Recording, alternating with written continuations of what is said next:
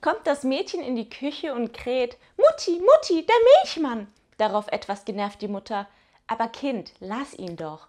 Ja, hab ich schon, er will aber noch mal.